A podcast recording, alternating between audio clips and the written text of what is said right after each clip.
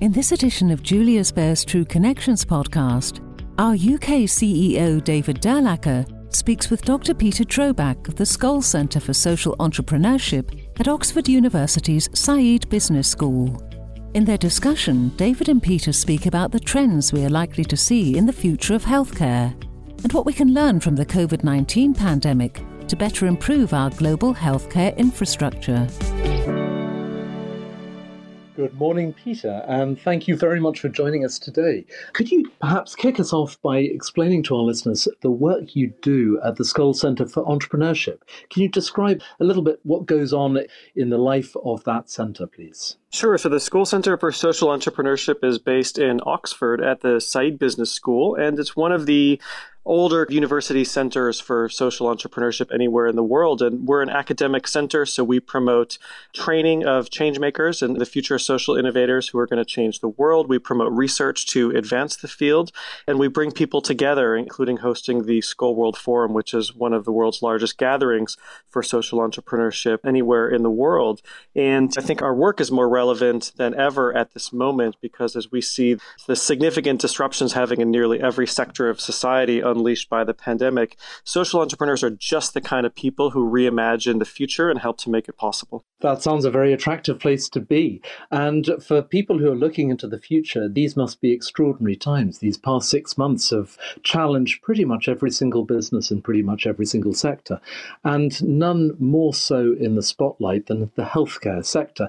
How do you think that things will change long term, thanks to the pandemic, in the future of healthcare? Well, I think there are a couple of obvious ways that things are going to change, and that really means accelerating trends. So, for example, one thing that we have seen was as it became difficult for any kind of face-to-face interaction, including a face-to-face clinical interaction, seeing your doctor or your healthcare practitioner, we've seen an increased use of technology as part of the clinical interface. Those are things like video consultations, remote-based, you know, laboratory work and things like that. So I think some of those things have really been accelerated and won't necessarily necessarily go away, because they can provide sometimes better access, sometimes better quality and continuity. And that's not to say that the face-to-face interaction is ever going to go away, at least I hope not as a medic myself. But we've certainly seen an acceleration of technology that are changing the clinical interface between patient and healthcare provider. I think the second big trend that we've seen is one of the few unqualifying goods that we've seen over the last six months in this pandemic has been the remarkable scientific effort globally and really scientific cooperation to develop new treatments and new vaccines to combat the novel coronavirus. It's a global Manhattan project to nuke the virus. And we're seeing a speed and breadth and intensity and cooperation of discovery, bringing all of our best minds to the problem, that is absolutely remarkable.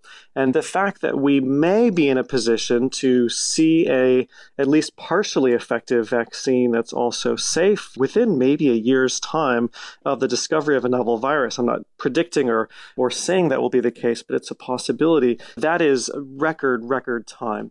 And so I think it really reinforces the incredible potential of our global scientific community when we put our minds to a problem.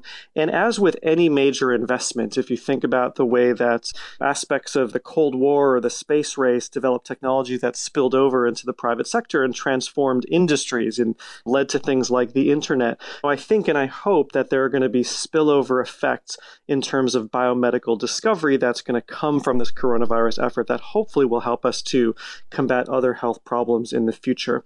Those are some of the good things. On the flip side, there's some other stuff that we really need to re-examine in terms of our priorities and our assumptions. The first is that when we think about healthcare, we often think about the medical side of things. That's what happens in surgeries and hospitals between doctors and patients and in laboratories and things like that. We rarely think about the public health side of things, right? So medical care is about treating people who are sick. Public health is about keeping people healthy. And so those are things that happen upstream from any interaction between say, a doctor and a patient. And what's become very clear over the last six months is that our public health systems are woefully inadequate. The ability to do surveillance uh, for new diseases, for things like building the capacity to do testing and contact tracing and isolation, you know, all of the things that we've seen very clearly now have been essential to bring the virus under control and been done successfully in places like South Korea and New Zealand. Actually, none of that is rocket science. None of that is new. These are tried and true public health methods that have been around for decades or more. Uh, the problem is years and years of underinvestment in those public health systems. And I think what's clear now, if you did a cost-benefit analysis, that investment of a few billions in public health systems could have offset trillions and trillions in economic losses in places like the U K and the United States. And then finally, the other big trend, I think, that we need to come to grips with is that this pandemic has really exposed the fragility in so many of our systems, and particularly has exploited inequities in our system. And those are inequities sometimes along racial and ethnic lines, sometimes along economic or wealth lines. We've seen again and again and again is that those who have already been marginalized in our systems have been disproportionately hurt by this. And in fact, it's only widening those inequalities in many, many ways. And I think that's coming at a time that's very dangerous. So we all want to get back to normal in some way, shape, or form. We're all tired after all the suffering and sacrifice that really everybody has had to endure over the last six months. But we have to understand that, number one, this is still early days in the pandemic. It's not going away. Number two, there is no going back to normal. In fact, there are aspects of normal that got us into this mess in the first place. So this is really a moment of deep change. We need to start to be thinking about, what do we want to become, and what does that new normal look like? We'll come back to some of those health inequities soon, but I want to first pick up on the first point that you made, which talked about us getting used to this new shift towards digital healthcare and the scientific cooperation that crosses borders. Data privacy has been a hot topic for a number of years, and that seems to be a topic that's picked up from time to time, and it's been picked up most recently. Do you see that data privacy ultimately will start to restrict the amount that can be done online and the amount of focus that can be put into digital healthcare? Well, it's obviously a very important consideration. There's little data that's more sensitive than someone's medical or health-related data. And in some ways, I think the field of medicine has been so far behind almost every other industry when it comes to the uptake of technology, even looking at things like electronic health records, very rudimentary in some cases and very fragmented in some cases. At least part of that has been obviously because of concerns around data privacy. And those are obviously very real concerns and something that we're grappling with more broadly in society, because we have regulatory systems oftentimes that are not fit for purpose and that are out of date. I think that it's inevitable that we're going to continue to see the trend towards the use of electronic information, the use of technology in our healthcare settings. And so it's incumbent upon us to figure out how to do that safely and how to make sure that we can maintain the privacy. So will it be a restriction? Yeah, I think it's an obstacle that has to be overcome through smart policy. Policy and smart design. You talk about the broader public healthcare side and the woefully inadequate preparation of so many countries around the world. One of the major trends that we're seeing reported is the increasing level of elderly population that is forecast around the world, in particular in developed countries, and the increasing reduction in number of births that is expected. How much do you see these differences in public healthcare and the pressures that are expected, how are they going to be met in the future? Well, I think in particular, it's going to put pressure on healthcare systems and the way that we finance our healthcare systems, because, of course, healthcare for elderly populations is much more expensive because they require quite a bit more care. So in the same way that those demographic trends are going to put pressure on our other social systems and welfare systems, we have a smaller fraction of the population that is working age and economically productive and a larger population that's going to be requiring those sorts of services. I think that's going to be difficult. And of course, advances in technology in discovery and treatments very happily do things to prolong life as well. That's going to be a challenge that, of course, we're going to need to grapple with. It's interesting that one of the unique features of this particular virus is that it's not surprising that we're seeing much higher mortality in elderly populations. But what is unusual is that we are seeing very modest effects on younger populations, and in particular children, where lots of other respiratory viruses tend to disproportionately affect children and the elderly. Do you see the difference in how different parts of the community react to the virus? Do you see that that is going to expose the overall health inequality that you mentioned earlier? Or do you think that actually there will be some chance, as you look around the world, that healthcare systems will ultimately be able to cope? I think the answer to that question is unknown yet. I wish I knew. You know, I've been saying that this pandemic is a dress rehearsal for problems of the twenty-first century, right? What are sometimes called high impact, low frequency events, the things you know are maybe likely to come someday, but you don't know exactly where or when. Me and a lot of other public health folks have been saying, you know, a pandemic will come. We just don't know what pathogen it will be or when it will happen.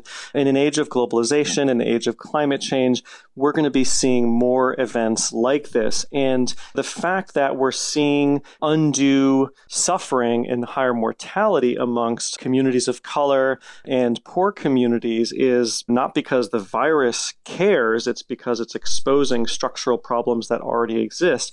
I think we would be really wise to attend to this. In some ways, again, this is exposing some of the deeper questions of the twenty-first century around what kind of society that we want to be. This has exposed really fractures in our system. systems that I think were invisible to many for a long time. And so perhaps one of the good things is that by bringing this to light and bringing it to the surface in ways that we've seen, for example, with the racial justice movement and streets around the world, maybe gives us a chance to reframe our understanding and try to address it. But I think we ignore these problems at our peril. You talked earlier about scientific cooperation and that great drive that seems to be in place around the world to come together around vaccine production and other forms of communication around data. However, what we've not seen has been that same level of cooperation and coherence of message across governments around the world. And some of the differences have played out. Do you think that there will ultimately be a drive towards greater coordination of governments, or will it always be just ultimately down to the scientists getting past the politics? I hope so. At the moment, I think the jury is still out. Going back again to this idea of the pandemic being a dress rehearsal for twenty-first century problems, another characteristic of twenty-first century problems is that they are big and messy and usually supranational, right? They transcend our borders, meaning that a nationalist approach is not going to be enough, right? That with the pandemic, it's extremely clear. With climate change, it's extremely clear. One of the things that's challenging is that we sort of look at, we look at response to the pandemic through these country by country league tables as if it's the Olympics. You know, there are things we can learn from that, but it misses the whole point because the virus doesn't respect our borders and we need to have much more cooperation. Think about the challenges that we faced early on in the pandemic when there were these massive shortages of testing equipment and P P E. Of course, those things haven't gone away.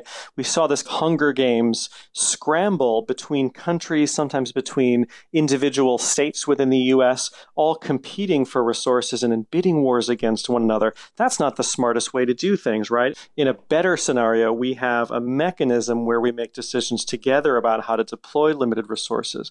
The same kind of questions are going to come up if and when a safe and effective vaccine is developed. We're going to need to vaccinate literally billions of people, probably twice, in order to do this. And so as that capacity comes, how are we going to deploy those things? Is it going to be wealthy countries buying up all the stocks and hoarding them for themselves, as the U S president seems to be doing? Or is there going to be a global mechanism for sharing? You know, I think it's clear that our institutions of global governance, the W H O and other U N institutions among them, are probably not fit for purpose in the twenty-first century, where they're actually more important than ever. So I'm not seeing a lot of discussion around this right now. There is an analysis or an inquiry into W H O and how it can be strengthened and lessons from the pandemic, but we really do need to think about how and whether there can be more effective institutions or mechanisms for global governance and cooperation, because we're going to face global threats exactly like this. When we retreat into our own nationalist corners, it actually hurts us all. You mentioned the expectation around mass vaccination programs being brought about around the world, but you've been based in Rwanda in the past for many years. You've seen the difficulty of eradicating major outbreaks of diseases. I think only recently the Democratic Republic of Congo was successful in eradicating Ebola. And that's many years after the virus became a major problem there. How likely is it that vaccination will hold out the source of all the solutions here? I think we should not think about a vaccine as a magic bullet, and we should not think about a vaccine as something that's going to come and solve all of our problems. I think it's really dangerous to do so because there's so much uncertainty. There's so much that we don't know. First off, true eradication of this novel coronavirus, SARS-C o V two, meaning elimination from human circulation, at this stage is fairly unlikely. It's in every corner of our societies around the world. It circulates in warm temperatures and in colder temperatures and different climates.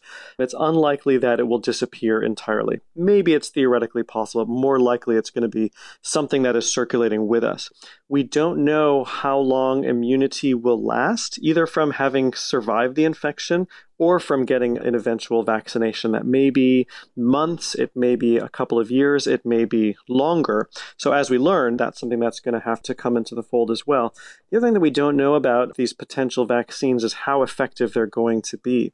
This is not binary, right? There are some vaccines that give you virtually one hundred percent. Protection virtually for a lifetime, but most of them are less than that. And the first vaccines that are approved are probably going to be less than perfect. The U S Centers for Disease Control suggests that a vaccine that's fifty percent effective, meaning that it either reduces your chance of getting infected by half, or it reduces the chance of having severe disease if you get infected by half. So that's good, but not amazing, right? I say that because, yes, we all hope and pray that this is going to happen. Yes, we applaud the scientists doing incredible work to race for a vaccine and the forward-thinking policymakers that are investing in pre-productions of hundreds of millions of doses so we can roll this out quickly. It's not going to be a panacea.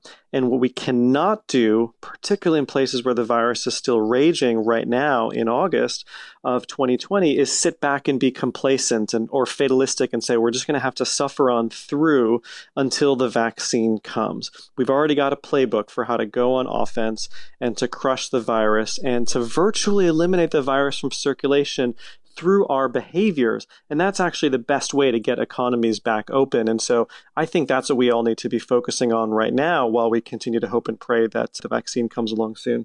As you say, governments have been wrestling with both the healthcare impact, but also the economic impact, and trying to find that middle ground whereby both can be managed. It's the same for business leaders.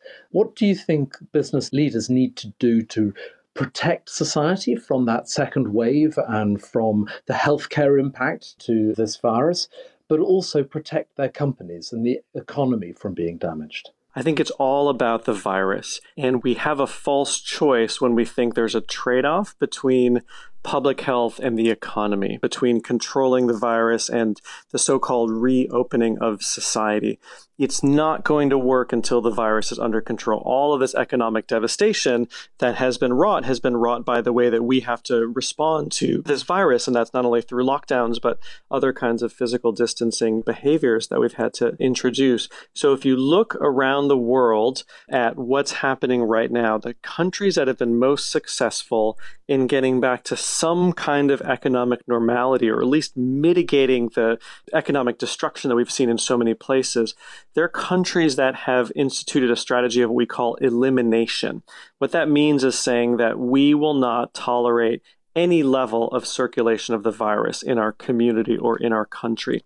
So in the U K right now, we are tolerating a couple of thousand new infections per day and at least a few handfuls of deaths every day. The problem with that is, as we push all of our reopenings to the limits, try to get folks back out and about into shops and back into work and into restaurants and kids into schools, if there's already a baseline circulating level of virus, the odds are that it comes roaring back and we start to see these flare-ups is much, much, much higher than if our baseline level of transmission was near zero.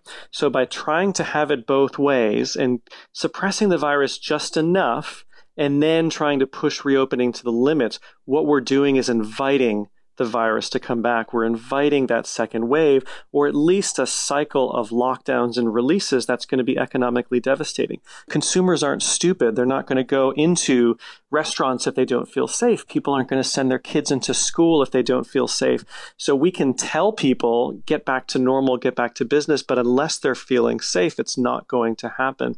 So I think particularly now when we have the benefit of the summer months, when the weather is warm and we can do more things outside, which is much, much, much lower risk from the standpoint of transmission, what we need to be doing and what business leaders should be pushing for actually is with governments to pursue strategies of elimination. If we take a long-term view and understand that this isn't going away and that investments being a little bit more conservative right now to crush the virus means we can be a lot safer and actually a lot more open economically a few months from now. That to me is the path forward. Doctor Peter Drobac, thank you very much for joining us today, and thank you for your time and insight into the challenges faced in the future by the global healthcare sector. Thank you very much. Thank you, David. Appreciate it. That's all for this edition of Julius Baer's True Connections podcast. Thank you for listening, and please do keep in touch with us on Twitter, LinkedIn, and at julius baer dot com.